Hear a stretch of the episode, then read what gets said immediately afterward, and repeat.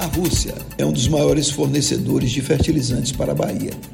E a guerra começa a preocupar os produtores rurais do oeste baiano e de outras localidades. No oeste se utiliza, em média, 1,5 milhão de toneladas de fertilizantes por ano.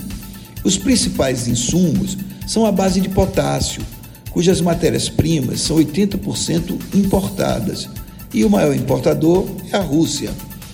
Para a safra 2021-2022, que já está em andamento, os produtos já foram utilizados.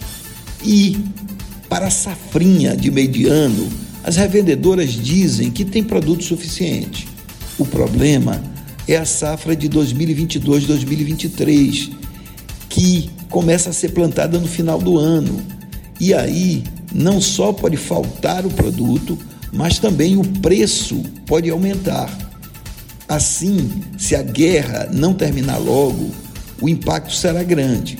Se a guerra demorar, haverá problemas, inclusive no abastecimento, pois os fertilizantes precisam estar nas fazendas até outubro deste ano. Felizmente, o governo brasileiro e as empresas importadoras estão articulando com outros países para suprir a demanda, mas que isso sirva de lição. O Brasil precisa reduzir sua dependência na área de fertilizantes.